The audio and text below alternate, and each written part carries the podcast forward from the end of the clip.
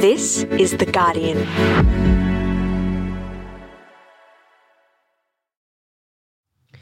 Just a warning in this episode, we refer to serious crimes, including the sexual assault of children. I'll be listing some support lines at the end of this episode, but until then, please take care while listening. I'm Jane Lee, coming to you from Wurundjeri Land, and this is the full story.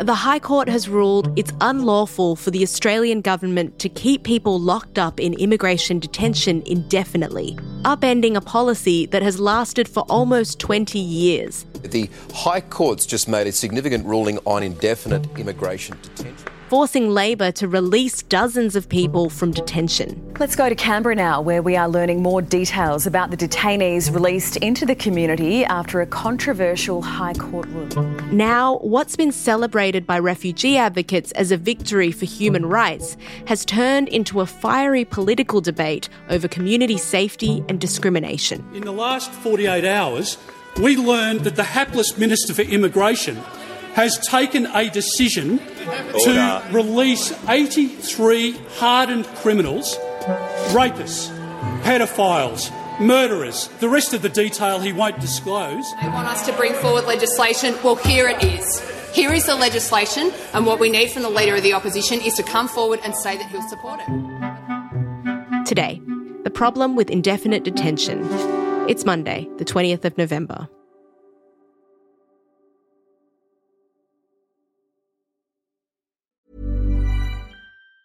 Tired of ads barging into your favorite news podcasts? Good news. Ad-free listening is available on Amazon Music for all the music plus top podcasts included with your Prime membership. Stay up to date on everything newsworthy by downloading the Amazon Music app for free or go to amazon.com slash news ad free. That's amazon.com slash news ad free to catch up on the latest episodes without the ads. Hey, I'm Ryan Reynolds. Recently, I asked Mint Mobile's legal team if big wireless companies are allowed to raise prices due to inflation. They said yes. And then when I asked if raising prices technically violates those onerous two year contracts, they said, What the f are you talking about, you insane Hollywood ass? So to recap, we're cutting the price of Mint Unlimited from $30 a month to just $15 a month. Give it a try at mintmobile.com slash switch. $45 up front for three months plus taxes and fees. Promo for new customers for limited time. Unlimited more than 40 gigabytes per month. Slows. Full terms at mintmobile.com.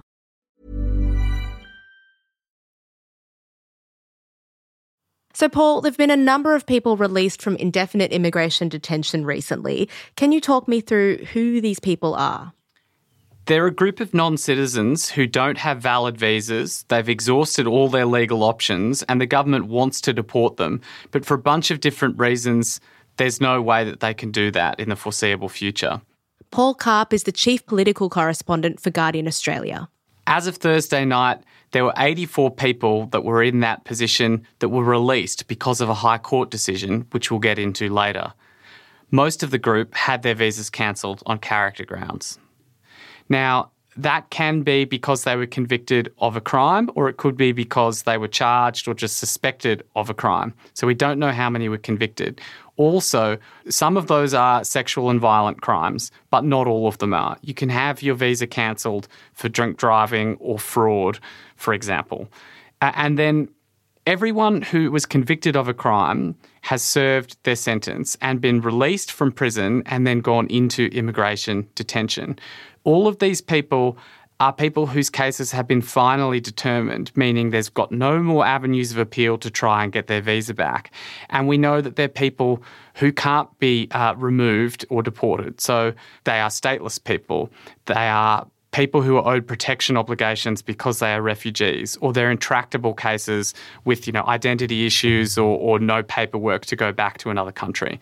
So that's why until the High Court decision they were stuck in this limbo of being in detention for many years, in fact, indefinitely. So, as you say, Paul, these people were released into the community because of a recent High Court decision. What do we need to know about that case? The case is about a stateless Rohingya man. Uh, he's aged about 28 to 30 known as NZYQ, that's a pseudonym. He pleaded guilty and he was convicted of raping a 10 year old. And then after his sentence was taken into immigration detention. And this is one of those really tricky cases because he's stateless, he can't be taken back to Myanmar. And the options there are indefinite detention, finding another country to take him, and none were willing that, that was asked uh, or, or, releasing him into the community. So he was in indefinite detention uh, until he brought this case challenging the legality of that. So the federal government argued that indefinite detention is legal and that NZYQ shouldn't be released. Why? Well, the government was defending the case because there is this category of people who it is almost impossible to deport and that they don't want to release into the Australian community, either because they fear the risk to the community or because it's a terrible headline to be releasing, in this case, someone who raped a 10 year old. Paul, when did Australia's policy of indefinite immigration detention start? Australia has had a system of mandatory immigration detention for unlawful non citizens since the Keating government in the early 90s. But the problem that developed was what do you do if someone has to be in detention because they're not lawfully in Australia, but they can't be taken anywhere else?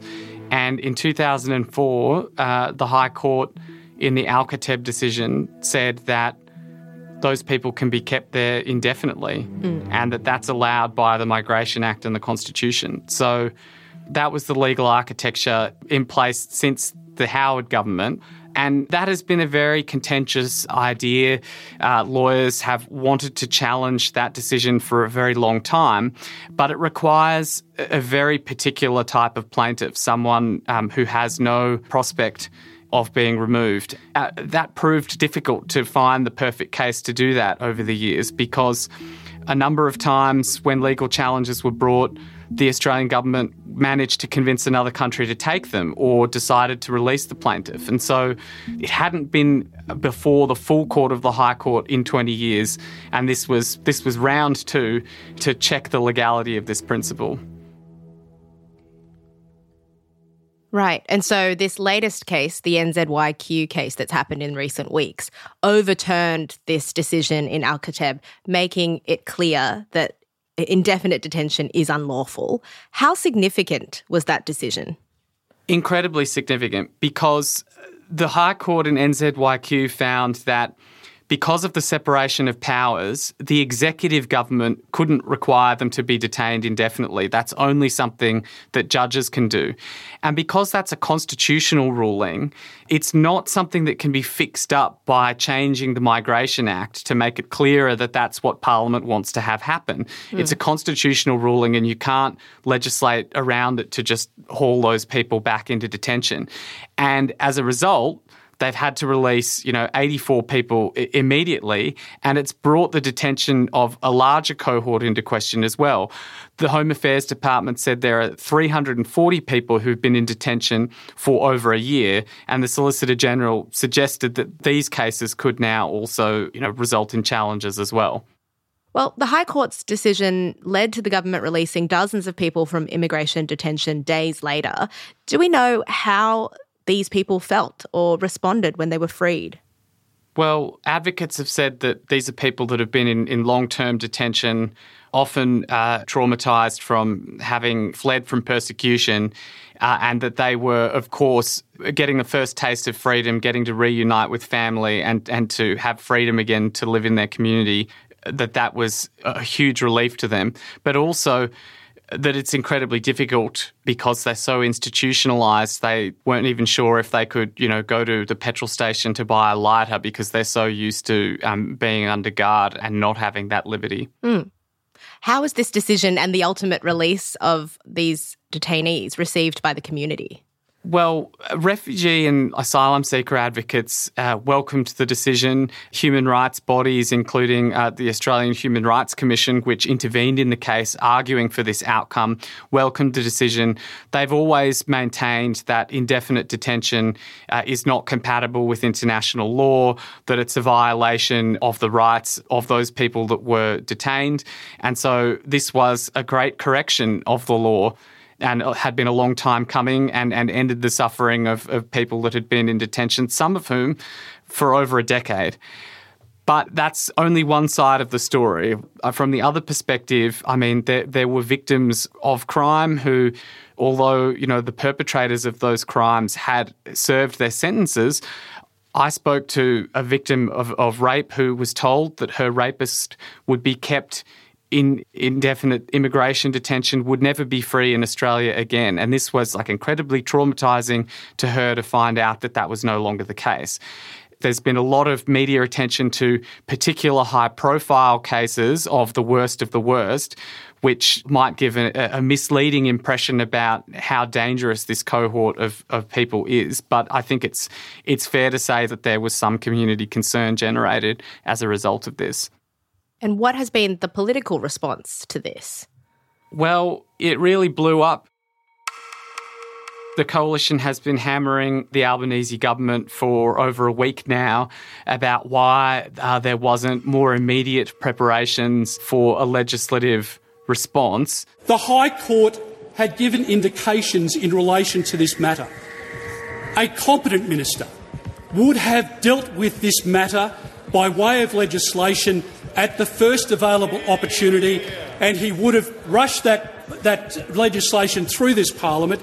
So as to prevent the 83 from going out into the community significant. Now, I said you can't uh, legislate to just re-detain the people, but there are other things that could be done. But what we saw over the course of the week was sort of inflation uh, of the record of these people and of the number of people it applied to. So first we got, you know, the, the assertion from Peter Dutton and Dan Tehan that all 84 of these people are hardcore criminals or hardened criminals. Following the High Court decision, the government released some of the 80 hardened criminals, which include murderers, rapists, and child sex offenders, into the community without a visa. Is this true? Order. Members on my left. In the last 48 hours, we learned that the hapless Minister for Immigration has taken a decision Order. to release 83 hardened criminals, rapists, pedophiles, murderers. The rest of the detail he won't disclose. When there's no evidence that they've all been convicted. And then the 340 people who have been in detention for more than a year, they then made the logical leap that all of those people must be hardened criminals as well, again without without evidence. There was, you know, attacks from the coalition to the government about why they weren't better prepared. Why is it not possible for the government to implement a preventative detention regime which would have prevented these 84 hardcore criminals being released into the community and creating a risk to the safety of Australians? About why, when the cohort of 84 people were released, at first they weren't they didn't have visas for the first day or so um, because the government had to release them immediately to avoid getting sued for false imprisonment. They had to release them immediately, and, and the, the conditions followed later when they were given visas. That was a very controversial thing. Why weren't they ready to put them on visas with conditions from the moment they were let out of detention? So there's been a lot of questions about the government's handling of it. No one disputes that they have to uh, abide by the High Court ruling, but the question question politically has just been have they been prepared enough for that? Mm. And that brings us to last week, when you started hearing rumblings that the Albanese government could actually be rushing through emergency legislation in order to respond to the High Court's decision. What were you hearing?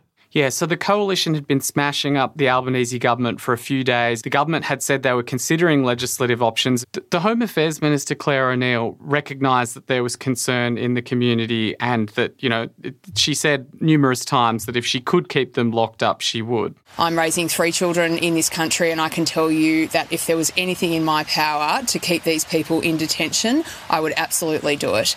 And our single focus in managing the mandatory impact of the High Court's decision is community safety. And we started to hear rumours from, from advocates from the crossbench who noticed that there was a gap in the schedule on Thursday that had been cleared uh, to deal with some last minute legislation. Uh, and then around noon on Wednesday, uh, we got confirmation there were internal party processes at work that was going to give a tick to a bill to be rushed through on an emergency basis. Mm. So then on Thursday, Labor introduces this bill. What exactly does it do? To the Minister. Thank you, Speaker. I move that this bill now be read a second time. Andrew Giles introduced the bill on Thursday morning uh, with a number of safeguards. This bill proposes urgent amendments to the Migration Act and the migration regulations to support the effective management of non citizens released from immigration detention following the decision of the High Court in the matter of NZ. The bill applies more stringent conditions to the bridging visas of the cohort of people that were released, uh, such as more mandatory reporting of, you know, your whereabouts, your associations, um, you know, who you're living with, if you travel interstate, or all of those sorts of things. There was electronic monitoring, which is ankle bracelets uh, and curfews, which, as introduced, was originally going to be discretionary. So the minister would decide on a case by case basis based on how risky the person being released was judged to be, whether to apply that condition. Now, Labor got beat up by the coalition, who demanded that those conditions become mandatory.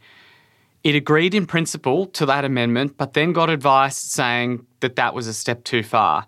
Eventually, the coalition secured a presumption that those conditions must be imposed unless the minister is satisfied that the holder does not pose a risk to the community. And James Paterson, the shadow minister, has said that's a high bar, and the coalition expects all or almost all of the cohort will have electronic monitoring and curfews. What that means is that the minister has to be satisfied that the person does not pose a risk to the community if he or she is going to let them off from the curfew or the electronic monitoring. So the presumption is everyone is going to be getting it. The bill also introduces, for the first time, criminal penalties for breaching a bridging visa condition. So, as drafted, the, the maximum penalty uh, was five years in prison, but the coalition succeeded in having added a minimum penalty of one year in prison and that every day that you breach is a separate offence. So it's it's a substantial toughening of the bill and in fact breaches uh, Labor's national platform which says that they oppose mandatory minimum sentences and now that's exactly what the parliament with Labor and coalition support passed on Thursday evening. It sounds like they're going as close as they can to a, a detention without actually uh, redetaining these people. Is that right, Paul? Yes, it's it's a series of measures that are targeted very directly at the people that have been released as a result of the High Court decision. Mm. So these you know criminal offences don't apply to the breach of other visas like student and tourist and skilled visas. What it is is a set of extremely restrictive things that okay, we were forced to release you from immigration detention, so we're just letting you out, but with a long list of caveats. Some have criticised Labor's bill as not respecting the decision of the High Court. What do you make of that? Yeah, so David Manne, the executive director of Refugee Legal, went on RN Breakfast and said, this amounts to extrajudicial punishment. The Greens have argued that it's detention in name only. Mm. Sanmati Verma from the uh, Human Rights Law Centre has pointed out how discriminatory it is to treat unlawful non citizens who have served their sentence in this much harsher uh, way than any other uh, person who is released from prison, you know, any day who is an Australian citizen. So there have been numerous concerns about the impact uh, on their on their human rights.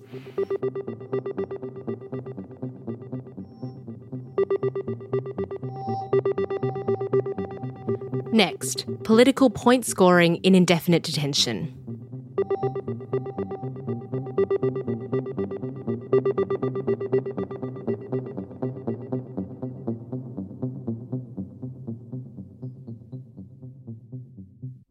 Hey, Jane Lee here with a quick note about The Guardian. We have a magazine called Guardian Weekly.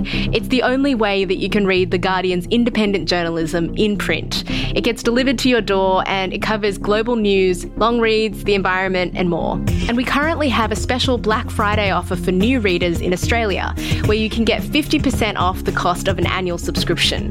The offer's only available until November 30, so if you're interested, go visit theguardian.com forward slash weekly or search Guardian Weekly subscriptions. Tired of ads barging into your favorite news podcasts? Good news. Ad-free listening is available on Amazon Music for all the music plus top podcasts included with your Prime membership. Stay up to date on everything newsworthy by downloading the Amazon Music app for free or go to amazon.com slash news ad free. That's amazon.com slash news ad free to catch up on the latest episodes without the ads. Spring? Is that you? Warmer temps mean new Allbirds styles. Meet the Super Light Collection, the lightest ever shoes from Allbirds, now in fresh colors. They've designed must have travel styles for when you need to jet. The lighter than air feel and barely there fit makes these shoes some of the most packable styles ever. That means more comfort and less baggage. Take the Super Light Tree Runner on your next adventure. Its cushy, lightweight foam midsole supports every step, and the extra outsole traction gives you the grip to just go for it. The eucalyptus fiber upper adds next level breathability to keep you going all day. Plus, the super light tree runner is comfortable and ready to go right out of the box. So, what can you do in a super light shoe? What can't you do is the better question. And because they're super packable, the real question is where are you taking them? Experience how Allbirds redefines comfort. Visit allbirds.com and use code SUPER24 for a free pair of socks with a purchase of $48 or more. That's A L L B I R D S dot com, code SUPER24.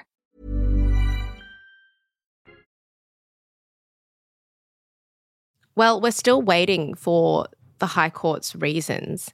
Do you think there could be another challenge to this legislation going forward once those reasons are available? I guess the argument would go along the lines of just like detention is only something that judges can apply because it's a form of punishment, so, you know, a curfew uh, and an ankle bracelet is a form of punishment. But, uh, you know, maybe a judge could make that as a condition of parole, for example, but not the executive government. I'm sure it will be tested uh, in the near future, but the government says that they are confident that their assessment is that this will withstand challenge. But you know, you never know.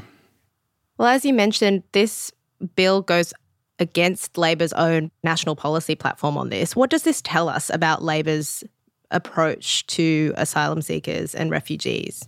Well, I don't think they wanted to end up here. I think they wanted to have more safeguards so that the most stringent conditions of curfews and ankle bracelets were only applied to higher risk cases. But I think they are still in government perceive themselves to be vulnerable to attacks uh, about um, national security and community safety and about handling of, of refugees and asylum seekers.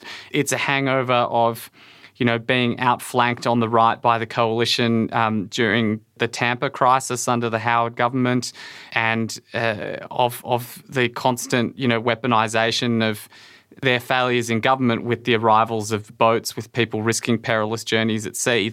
They're so cowed from the political defeats on the on those issues over the years that even though they're in government now, the opposition led by Peter Dutton was successfully able to dictate terms about what should be in the bill. Mm. Well, the opposition leader Peter Dutton's strategy of stoking division in the community, blaming migrants for problems in housing, community safety, has been growing over time. And I guess it took centre stage in the debate over this bill last week. What does this moment represent for Peter Dutton as an opposition leader? I think every moment for Peter Dutton represents an opportunity. Like he, he looks for angles to exploit anything going wrong. Community dissent over Israel, Gaza, the voice referendum, a decision of the High Court striking down a two decades old precedent that you know, created some difficulties for government, but was going to create difficulties for government regardless of whether it was Labor or the coalition in office. It's just a big opportunity uh, and, a, and a big target to fire at to say that the, that the government is failing. And it seems as though he's taken that opportunity in the last week or so. Would you say this is a victory for the coalition? I think the government response uh, was unnecessarily messy. And so I think the coalition have scored some points on, you know, should have had legislation ready, should have had visas with conditions from the second people um, were released from detention. But I think that the, the government is is correct that they had attempted to preserve the regime of indefinite detention. They lost. They are responding to what they're required to do um, by the High Court. I think the coalition have made some hay from legitimate small missteps, but a lot of what they have implied that um, the, the, government had an option to re-detain these people when really they don't. That would be unlawful to do that. I think the coalition have relied on sort of intellectually dishonest arguments to pretend that there's something else that the government could be doing when that, that isn't really the case. So, Paul, what started as a pretty huge milestone in Australian immigration law has turned into a really big political fight in Parliament. Where does all this leave us? Well, I think the demonisation of uh, refugees, asylum seekers, and people in long term detention is clearly still a fixture of Australian politics. We've heard the 84 people routinely referred to as hardened criminals, even though we don't know how many of them have been convicted, even though you can have your visa cancelled on character grounds for crimes that are not violent or sexual, like fraud. So I think this group has been successfully uh, demonised, and you can expect that that rhetoric will continue. But kudos to the High Court for improving our conformity with human rights, even if a person released might you know, still be experiencing all these incredibly restrictive things like curfews and ankle bracelets, their situation is materially better than it was two weeks ago. It's just, can we manage the fallout of it in a way that doesn't unnecessarily scare people that this group of people is, is a threat? Can we minimise whatever risk to the community there is without validating the most lurid fantasies that are conjured by focusing constantly on, on the worst of the worst.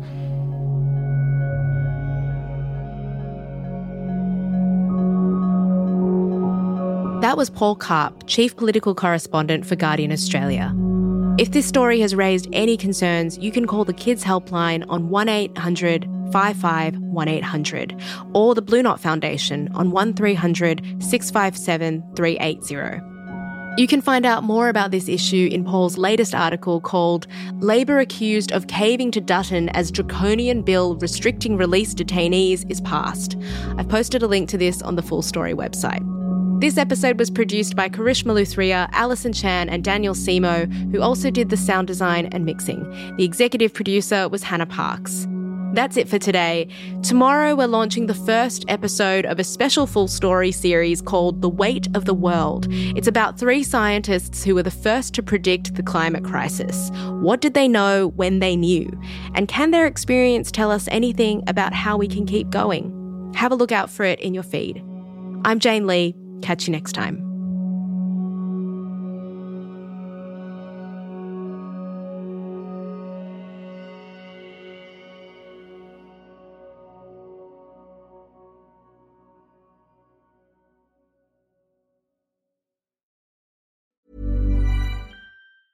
Tired of ads barging into your favorite news podcasts?